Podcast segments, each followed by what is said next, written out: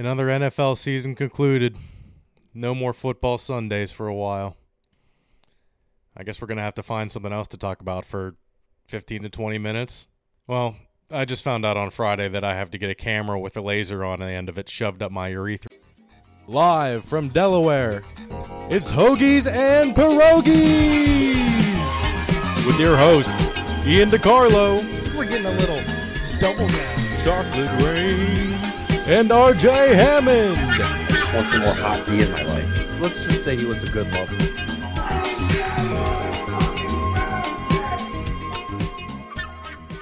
Alrighty, everyone. Welcome to episode 90 of Hoagies and Pierogis. Episode fucking 90 already. Oh my god. Nonagenarians. well, anyway, with spring training getting underway here, baseball is one day closer. We can all rejoice in that. It's starting to get a little bit nicer outside, consistently 40s. No more dipping down below that. But uh, it also means that we're one day closer to the removal of Rob Manfred as commissioner of MLB. this was a shocker and one of the bigger pieces of news this week. Rob Manfred is out as commissioner of MLB after 2029. I know I was hoping that it was this year, but god damn it, we're one day closer to 2029 people. Oh my god, this, let's go. Good riddance. But, you know, I'm sure some guy that's already in the owner's pockets will take his place. So, not like that that it will really matter. The commissioner of the of MLB has always just been a puppet of the owners basically. So, we'll see. Um, what is he going to do in the meantime? Will he leave the league in better or worse shape for his successor? Um, things are trending in the right direction gameplay wise. 2023 was a huge success overall with the pitch clock and the shifting rules and all that. Now, being able to watch the team that you're a fan of with no blackout restrictions in major league quality jerseys should probably be his number one priority. I'm sure he can put a standard in place requiring all player uniforms to be stitched instead of heat stamped. Oh, that pisses me off. The more pictures come out of these spring training jerseys, the more angry it makes me. The Pirates ones do look very bad. Oh, they look terrible. The players took pictures in them this week, and they look fucking awful. Tony Clark, the president of the MLBPA, says the union is seeking changes before the beginning of the season.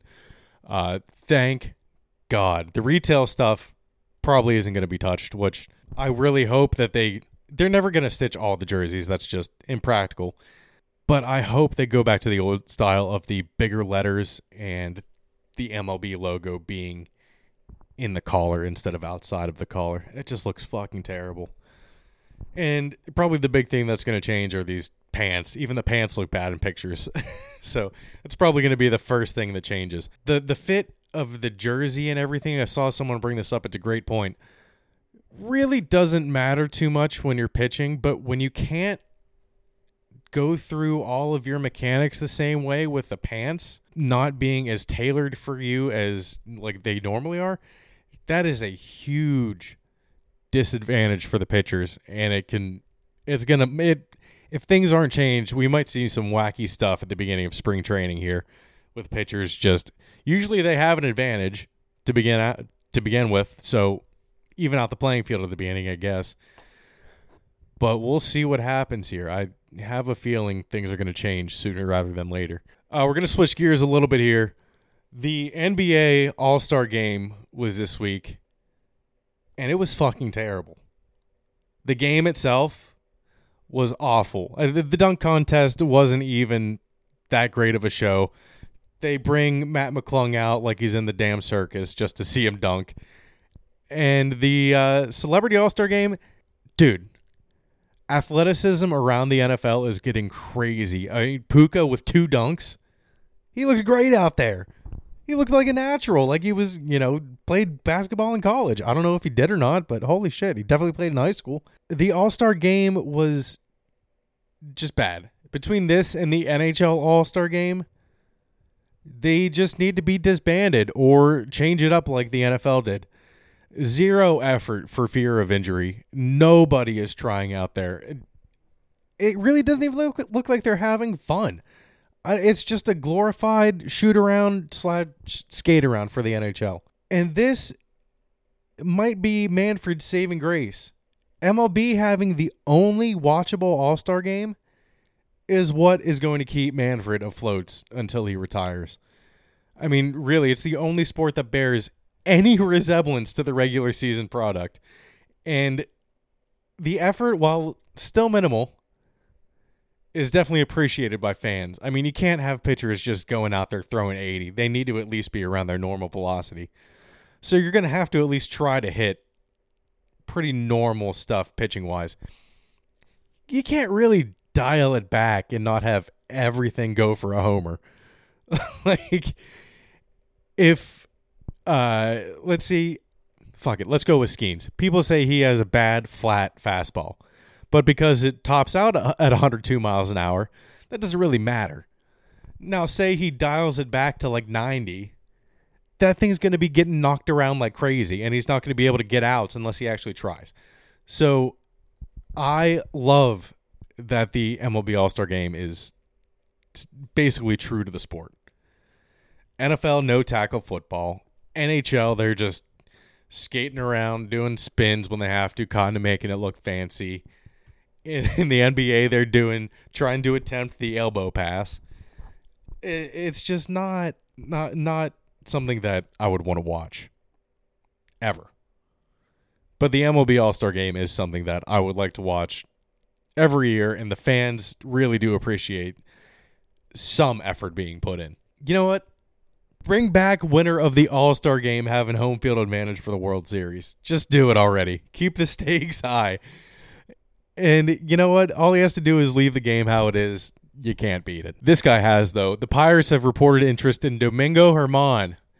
Chapman, all right, but Germán, no, no, no. You can't hit women and also be bad at baseball. May as well sign Rivero from prison and see if Wander Franco can get a work visa while he's on trial. I mean, yeah, Germán threw a perfect game Maddux last year, but it was against the A's at arguably their historically lowest point ever for any team, really, not even just the A's historically low point for any team, and all he did was throw his shitty fastball and shitty curveball.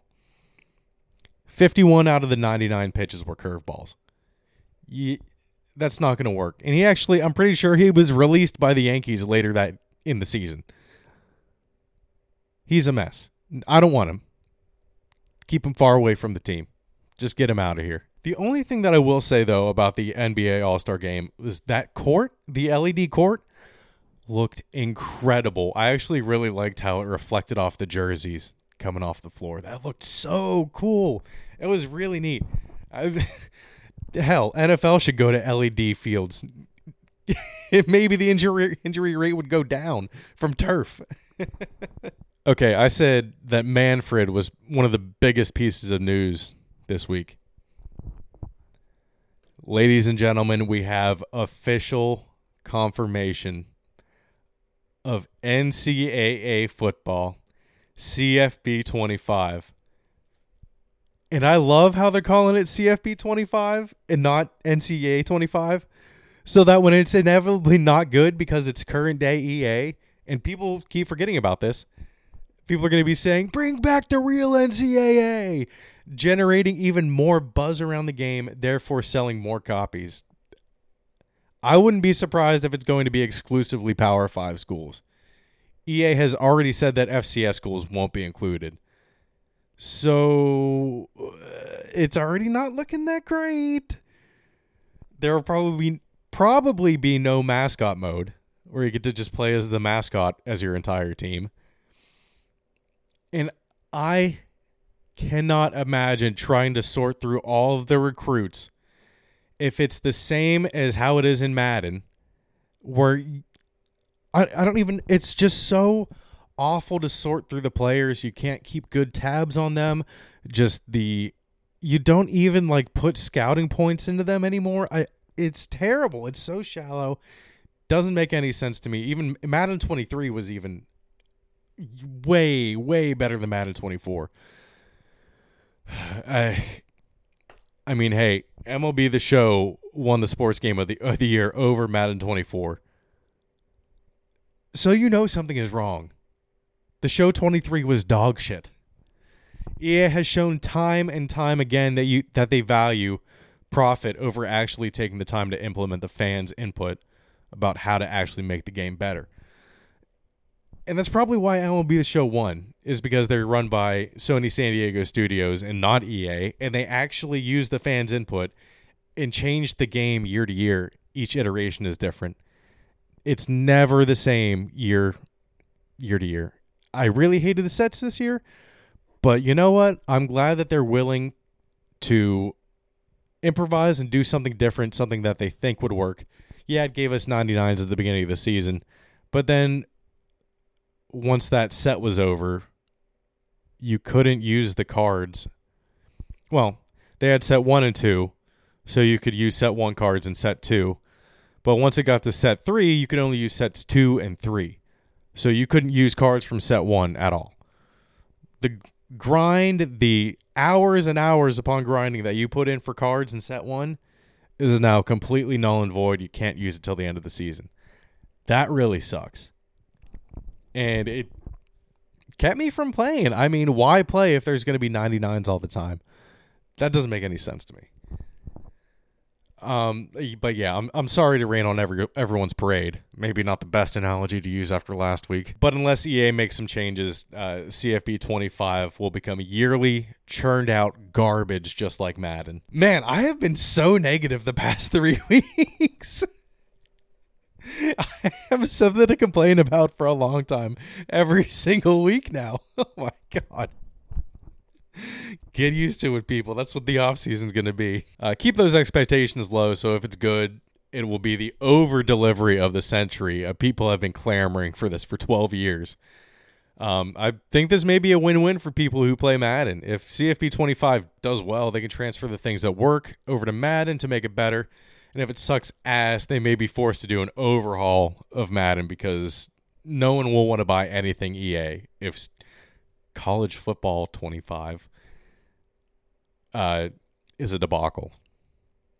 I think people will stay far away for a little bit. Okay, another huge piece of news, something that was that I have been saying that I wasn't even sure if it was confirmed or not yet. Um, it's going to have a huge effect on the game's postseason format for CFB 25. The College Football Playoff Committee just announced the 5 7 format. It is the five highest ranked conference champions, so not Power 5, and then the next seven highest ranked teams. They say no conference will qualify automatically, and there will be no limit on the number of participants from a conference. Love it. Already love it. And really, you don't even have to worry about that because it's just going to be SEC and Big Ten now. I mean, there's really going to be not too much Big 12 going on there. Not too much in the way of Pac 12 unless Washington State goes undefeated somehow. So, yeah, good on them. That means the Pac 12 champion will not be automatically in. So, here's the full summary the 12 playoff participants consist of the five highest ranked conference champions plus the next seven highest ranked teams. The four highest ranked conference champions will be seeded one through four and receive a first round bye. The schools seeded five through eight will host those seeded nine through 12 in first round games. The quarterfinals and semifinals rotate annually annually among the six uh, New Year's six New Year's six bowl games. So we got the Cotton Bowl, the Fiesta Bowl, Orange Bowl, Peach Bowl, Rose Bowl, and then the Sugar Bowl. This year's quarterfinals will take place on New Year's Eve. We're going to have another New Year's Day game. And then the semifinals will take place on January 9th and 10th. So that means that the championship will be 10 days later on January 20th at Mercedes Benz Dome in Atlanta. So Georgia already has the upper hand. Now, I went over it. Would this have changed the outcome of last year's college football playoff? Let's see. So the buys would have been number one Michigan, number two Washington, number three Texas, number four Alabama. Nothing changes there. And then even here, nothing changes. Five Florida State against number 12 Oklahoma. Number six Georgia against number 11 Ole Miss. Number seven Ohio State versus number 10 Penn State, of course. number eight Oregon versus number nine Mizzou. So FSU probably would have had most of their players, but still no Jordan Travis, so probably no shot against Oklahoma. Oklahoma was rolling at the end of the season. Oklahoma moves on. Georgia blew out Ole Miss 52-17, so this would have stunk. Georgia moves on. Of course, Penn State ends up playing Ohio State in the first round. Ohio State wins because Penn State overthinks everything. And then Oregon would have blown out Mizzou with how bad they looked against OSU. So then the next round, that would have been number one Michigan against number 12 Oklahoma, two Washington versus number eight Oregon, three Texas versus number seven Ohio State, four Alabama versus number five Georgia. Michigan could definitely handle Oklahoma. Shouldn't even be a question. Michigan moves on. I feel like Oregon would have beat Washington a third time. Washington kind of had their number in the second game, but I don't know. Third time's a charm, so I'll give that one to Oregon. They were looking, they were still looking very good. Uh, Texas would have put a whooping on OSU. no chance against the Buckeyes if they were going to have the same game that they had against Mizzou. Texas moves on. And then Kirby would not have let his team leave the showers if they lost to Bama a second time. So Kirby takes this game. Uh, Georgia moves on.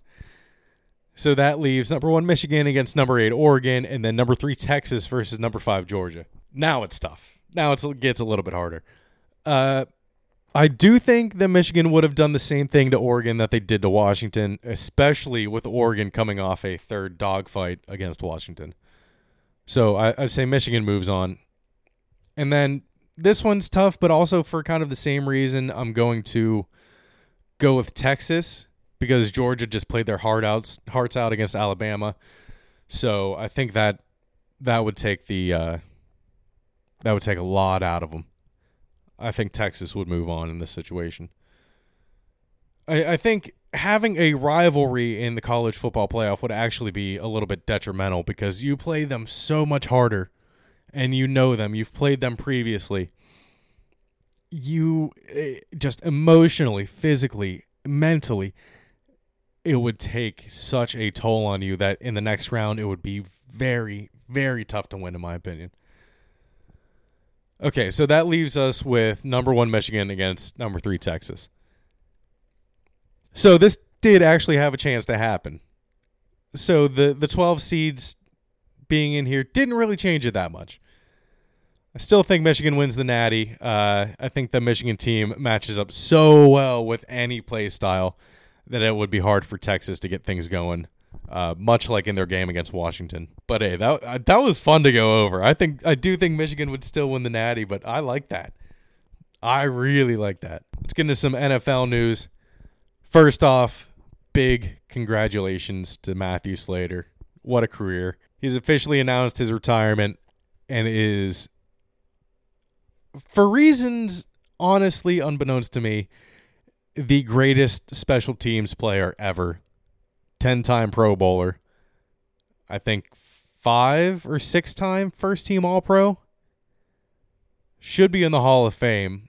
Again, I don't exactly know why, but he was out there all the time. Great leader, extremely valuable presence in the locker room.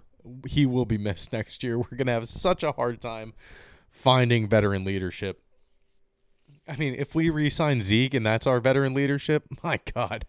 Oh, he's going to have everyone eaten. Okay, so the first thing that happened after we recorded last week, the Seahawks uh, picked up Geno Smith's salary. It became well, I don't know if they picked it up. It it became fully guaranteed at twelve point seven million. Um, they still have the option of trading him before another nine point six million dollar roster bonus kicks in on the eighteenth of March which is the most likely option option in this scenario. That's a pretty high cap hit for a middling QB. Since we are now officially in the offseason, it's time to speculate and it starts with hindsight. If the Patriots didn't have their best game of the year against the Steelers, yeah, it was better than the Bills win. They would be picking number 2 right behind the Bears and Drake Maye would be nearly guaranteed to them as long as the Bears don't want to take him and we haven't heard anything on that front. that's why I was so mad when I was at the game. I was like, I don't want them to win in the slightest. This is not good for their chances. It's just going to create problems, and it already is. so now we have to hope that either the Bears go MHJ or the Commanders go with Daniels in order for Maye to fall to the Patriots. The Commanders would go with Williams in the MHJ to the Bears scenario simply because they have Cliff Kingsbury. That's it. And if the Bears go for Williams, the Commanders, in my mind, would likely go with Daniels, who is more akin to Kyler Murray, whom Kingsbury has coached in Arizona and helped Murray develop into an extremely talented QB, who is still underrated, in my opinion. Even though I'm not that big of a fan of him, but yeah, I, I think that would be that makes sense. Uh, Dra- uh, Daniels is getting the Heisman slash media bump, whatever you want to call it, in draft stock. So a lot of people are projecting him to go number two or number three to the Commanders or Patriots. I'm pretty sure that I've said this before that Daniels winning the Heisman would astronomically boost his draft stock. He was in a tier with Nix and Penix, like borderline first, second rounders. Nix and Penix don't have age on their side. I don't think Daniels is that far behind them, though. He's not the youngest QB in the class. I think Maye is. I am intrigued by JJ McCarthy but only as a third rounder or lower. Uh, I'm not really comfortable taking him higher than a third round at all. Will Levis was easily the better prospect coming out of Kentucky than JJ coming out of Michigan. So spending a high second rounder on him is not super appealing at all. Although, and I hope this doesn't happen, I don't know if the Patriots will have that high second round pick. If they really think Maye is their guy, they'll trade up to number two to get him and that worries me deeply. I'm not a fan of trading draft picks and mortgaging the future just to get a rookie quarterback who you think is going to work out. It would not be good. I am totally open to the idea of signing a veteran QB like Russ or trading for Geno here in the coming weeks. Uh, having an actual starting quarterback would be such a stress off the organization's shoulders, even if it's temporary. Geno is a fine QB. They would be totally fine with him. I think he was 17th or 18th in overall quarterback rating, and uh, Mac Jones and Bailey Zappe were 32nd and 33rd. The only one being behind them was Bryce Young. So yeah, uh, in that scenario, take whoever is available at three. If it's Maye, good. If it's Daniels, that's fine. Let both let either of them sit behind Geno for a year. I think that would be totally good. Geno's 9.6 million roster bonus is only for the Seahawks, so his cap hit would only be 12.7 million. That's not too bad for a team that has the I think fourth or third most cap space in the league right now. So I, I think Geno would be a great quarterback to learn from for any young player coming in. Uh, the expect the expectations for him were very high with the Jets uh, coming in the uh, he was a high second rounder, especially coming off his senior year at West Virginia, where he threw for four thousand two hundred five yards and forty two touchdowns. Insane. That was my junior or senior year of high school. then he got a dose of reality that the NFL is much harder than the Big 12 especially back then, and rode the bench for years before getting the opportunity to start. He would be a great guy for a rookie to sit behind for a year. Um, I was talking to John last Friday, who, since he's a Commanders fan, about what he would like them to do with the number two pick. He said that it basically falls on the Bears and Justin Fields' shoulders, and that's that's really the big domino that we're all waiting on. Uh, it has the chance to either knock down 20 more dominoes or fall and be too far away from the next one. Uh, he he doesn't want to mortgage the, mortgage the future either to move up to number one. That makes total sense. And uh, speaking of John, we might be having him on quite a bit here in the near future. We'll we'll see here. I'll, I'll be seeing him for uh, March Madness, like I said last week or two weeks ago. And uh, but yeah, I'm I'm getting way ahead of myself. This is what it's going to be like for the next two months before the draft. And after free agency starts, it's going to be wild. I'm looking forward to it all, and I cannot wait. Last little thing here I might have to get a free trial for uh, Apple TV to watch Dynasty. I guess it's pretty good. Uh, I think there are two episodes on the Patriots season, so yeah, definitely gonna have to look into that. Alrighty, everyone, keeping it short and sweet this week. First week of the off season, may as well just get through it. Everyone is. This is usually everyone's break. All right, everybody. I think that's it. Make sure to support the show by leaving a like and comment on the videos. Make sure you subscribe to our YouTube channel as well. Follow us on Spotify, Apple, wherever you listen to podcasts. We're on there everywhere for audio. And then follow us on Instagram and TikTok for clips. And I believe that's it. Okay, everyone, have a good weekend, and we'll see you next week. All right, everyone, we'll leave you with this. A munch, munch, munch, munch, munch, munch, munch, munch.